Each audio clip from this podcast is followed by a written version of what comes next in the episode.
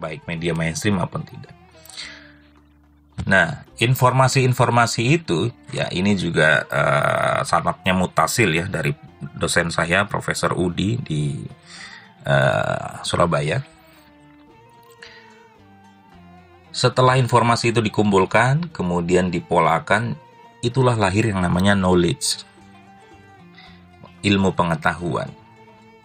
Kemudian piramida yang lebih tinggi itu namanya wisdom. Jadi ketika knowledge-nya sudah dipolakan, kemudian diimplementasikan, itu namanya wisdom.